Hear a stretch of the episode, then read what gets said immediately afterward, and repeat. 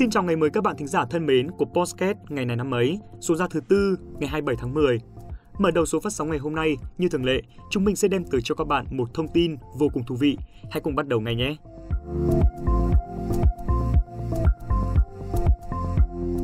Các bạn thính giả thân mến, cuối tuần vừa qua, bóng đá châu Âu có hàng loạt các trận đấu giữa các đại kình địch với nhau. Mà đã là đại kình địch thì chắc chắn tính chất của trận đấu không chỉ đơn thuần là giành 3 điểm mà nó còn là cả danh dự và niềm kiêu hãnh của đội bóng cũng như là những cổ động viên. Thế nên một thất bại trong hoàn cảnh như vậy thì thật khó để có thể chấp nhận được. Và Man United cùng với Barcelona là hai trong số những nạn nhân của loạt trận vừa rồi.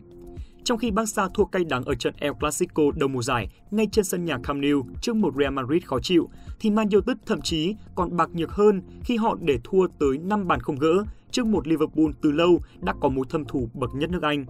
Đương nhiên rồi, nhưng Cule hay là Manusian chắc chắn không thể chấp nhận được những kết quả ấy. Và rồi, mọi trách nhiệm đều đổ dồn lên đầu những Ronald Koeman hay Ole Gunnar Solskjaer. Về phần Koeman thì quá dễ để thấy, huấn luyện viên người Hà Lan ngay từ đầu mùa luôn phải đối diện với cháp sa thải bất cứ lúc nào. Thế nhưng với Solskjaer thì khác. Chưa bao giờ người ta thấy một Man United bạc nhược đến như vậy. Và đây cũng là lần đầu tiên trong vòng 3 năm vừa qua, bộ sậu quỷ đỏ thành Manchester mới họp bàn về tương lai của Solskjaer theo hướng tiêu cực nhất. Nếu cứ duy trì thành tích như vậy, chắc chắn tương lai của Ole Gunnar Solskjaer sẽ không còn tại vị lâu được nữa. Và đến lúc này, câu hỏi được đặt ra là nếu sa thải Solskjaer thì ai sẽ ngồi vào chiếc ghế khó ngồi bậc nhất nước Anh ở thời điểm hiện tại? Rất nhiều cái tên được đưa ra, Zidane với 3 Champions League liên tiếp cùng với Real Madrid, Pep Guardiola đang xây dựng nên một Man City vững mạnh, hay Conte với hàng loạt danh hiệu từ Scudetto đến Premier League. Và thực tế hiện tại, Antonio Conte có lẽ là người phù hợp nhất với tình cảnh của đội chủ sân Old Trafford. Sắp tới, Solskjaer sẽ có 3 trận đấu để giữ ghế, trong đó là hai trận đấu cực kỳ khó nhằn gặp gạch chống Tottenham Hotspur ở vòng 10 và đại kình địch cùng thành phố Man City ở vòng 11 ngoại hạng Anh.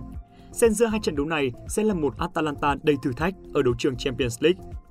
Mặc dù để đổi lỗi hết cho Solskjaer trong một bộ máy có nhiều vấn đề như Man United thực tình là không công bằng với vị chiến lược gia người Na Uy, nhưng biết sao được, đứng mũi chịu sào nên việc sa thải huấn luyện viên có lẽ đang là điều mà những Manusian mong mỏi nhất. Hãy cùng chờ đợi xem điều gì sẽ xảy ra trong những trận đấu tiếp theo.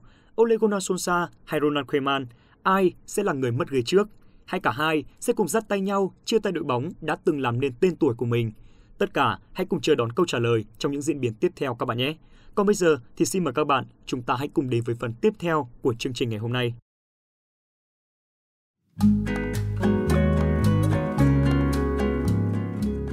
Các bạn thân mến, hôm nay là thứ Tư, ngày 27 tháng 10, là ngày thứ 300 trong năm. Quả là một con số tròn chỉnh. Như vậy là chỉ còn 65 ngày nữa thôi là sẽ hết năm 2021. Thật nhanh phải không các bạn? Nhân một ngày đặc biệt như thế này, xin được chúc cho tất cả các bạn thính giả đang nghe chương trình sẽ có một ngày thật ý nghĩa, nhiều niềm vui bên cạnh những người thân yêu của mình. Cùng với đó, chúng mình cũng xin được chúc riêng cho những ai có sinh nhật trong ngày hôm nay, thêm tuổi mới, sẽ thêm mạnh khỏe và thành công trong cuộc sống. Chúc tất cả mọi người một ngày mới tràn đầy năng lượng.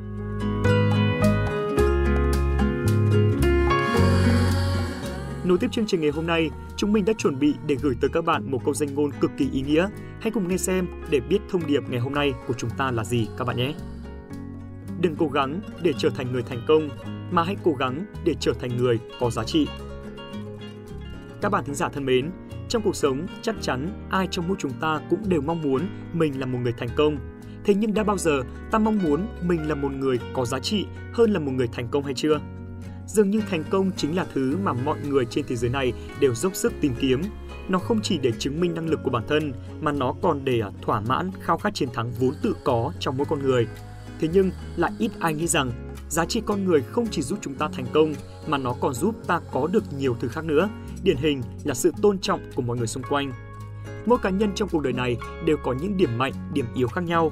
Đa điểu chạy rất nhanh, đại bàng bay cũng rất cừ. Không ai đòi hỏi đa điểu phải bay giỏi hay là đại bàng phải chạy nhanh đúng không nào? Vì vậy, ai nắm rõ các điểm mạnh của mình, chọn cho mình những công việc phù hợp thì giá trị của ta cũng sẽ tăng lên trông thấy và từ đó sẽ là bước đệm để cho ta tiến tới thành công. Tuy nhiên, câu hỏi được đặt ra là làm thế nào để xây dựng được giá trị của bản thân? Thực tế thì ờ, giá trị của mỗi bản thân con người đều là thứ sẵn có, nó chỉ đang đợi chúng ta tìm ra mà thôi. Hãy cứ nhìn lại quá khứ, có thể bạn không để ý, nhưng hãy cố nhớ lại xem những việc nào bạn làm mà khiến cho chính bạn và những người khác cảm thấy tự hào và vui vẻ nhất thì đó chính là thứ mang đến giá trị của bạn. Các bạn ạ, giá trị của đồng tiền nằm ở mệnh giá của nó, còn giá trị của con người nằm ở cách sống và cách hành động của chính chúng ta. Muốn trở thành người thành công, trước hết hãy biến mình trở thành người có giá trị trước đã các bạn nhé.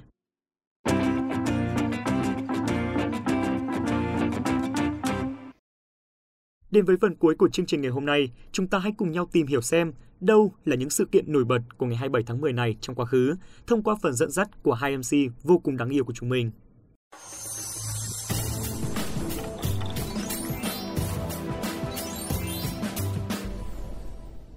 Khánh Hà và Quốc Đạt xin chào các bạn thính giả thân mến của chuyên mục ngày này năm ấy. Xin chào các bạn và xin chào Khánh Hà. À, thay vì uh, gửi lời chúc thì uh, Khánh Hà đã chuẩn bị rất nhiều những thông tin bổ ích và lý thú trong chương trình ngày hôm nay để chia sẻ với các bạn thính giả rồi đấy. Chả tin. Ừ, không tin thì ngay bây giờ đây thì Khánh Hà sẽ ngay lập tức bắt đầu chương trình ngày hôm nay bằng việc gửi tới Quốc Đạt cũng như là các bạn thính giả của chúng ta sự kiện trong nước đáng chú ý đầu tiên.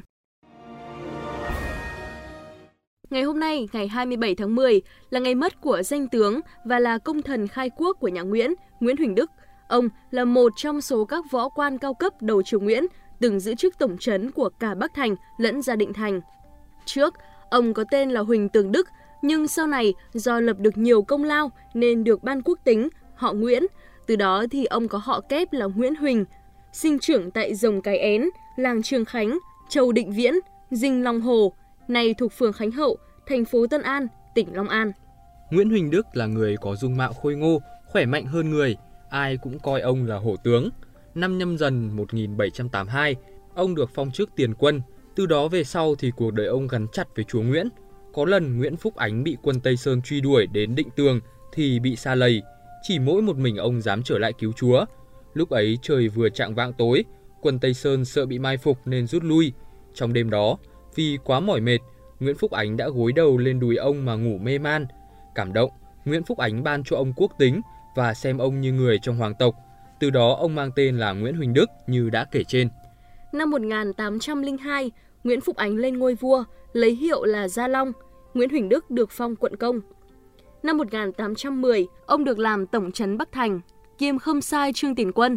Năm 1816, ông trở về Nam làm tổng trấn Gia Định cùng với Hiệp Tổng Trấn Trịnh Hoài Đức, cai quản toàn miền Nam. Ngày 9 tháng 9 năm Kỷ Mão, tức ngày 27 tháng 10 năm 1819, ông mất khi đang tại chức, thọ 71 tuổi, an táng tại nơi quê nhà và được thờ tại miếu Trung Hưng Công Thần tại Kinh đô Huế. Thông tin tiếp theo cũng là thông tin về một nhân vật lịch sử của Việt Nam.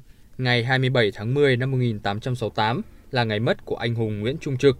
Ông là thủ lĩnh phong trào khởi nghĩa chống Pháp – vào nửa cuối thế kỷ 19 ở Nam Bộ, Việt Nam. Nguyễn Trung Trực xuất thân trong một gia đình trải lưới ở hạ lưu sông Vàm Cỏ. Năm 1861, hưởng ứng lịch cần vương chống Pháp, ông chiêu mộ một số đông nông dân nổi dậy đánh phá các đồn Pháp ở các vùng thuộc phủ Tân An, lập được nhiều chiến công nên được triều đình Huế phong chức quản cơ. Nghĩa quân dưới quyền lãnh đạo của ông gồm một số nhà yêu nước như Nguyễn Văn Điền, Nguyễn Học, Lương Thân Hồ Quang – tổ chức cuộc phục kích đốt tàu Lesebran của Pháp trưa ngày 10 tháng 12 năm 1861 tại Vàm Nhật Tảo. Sau khi ba tỉnh miền Đông Nam Bộ bị mất, Hòa ước nhâm tuất năm 1862, ông được phong làm lãnh binh. Năm 1861, ông lại được triều đình phong chức Hà Tiên, thành thủ úy để trấn giữ đất Hà Tiên. Sau khi thành Hà Tiên thất thủ, ngày 23 tháng 6 năm 1867, ông rút quân về Rạch Giá, tiếp tục cuộc chiến đấu, lập căn cứ ở Hòn Trồng, Ngày 16 tháng 6 năm 1868, ông cho quân đánh úp đồn Kiên Giang, nay là thị xã Rạch Giá, tiêu diệt địch và làm chủ tình hình được tài liệu.